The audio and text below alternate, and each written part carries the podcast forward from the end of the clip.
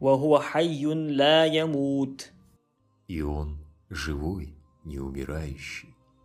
Единственно достойный поклонения и любви бессмертный Всевышний, красота, благо и совершенство которого в бесконечной степени превосходят красоту, благо и совершенство, видимые во всех творениях во Вселенной, и побуждающих любить, и одного проявления красоты которого достаточно вместо всех возлюбленных, обладает постоянной, извечной и вечной жизнью, чистой и свободной от всех пороков, недостатков и таких изъянов, как гибель и исчезновение.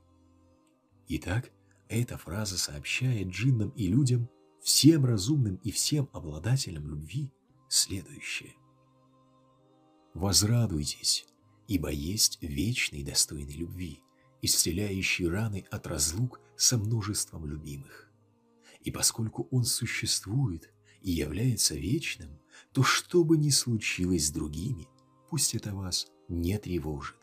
Ведь красота и благо, достоинство и совершенство ваших возлюбленных, вызывающие у вас любовь, являются лишь слабой тенью от проявления вечной красоты этого достойного любви, прошедшей сквозь множество завес. И пусть вас не ранит их уход, их смерть, ведь они своего рода зеркала. Смена зеркал обновляет и украшает проявление красоты. И поскольку есть он, есть все.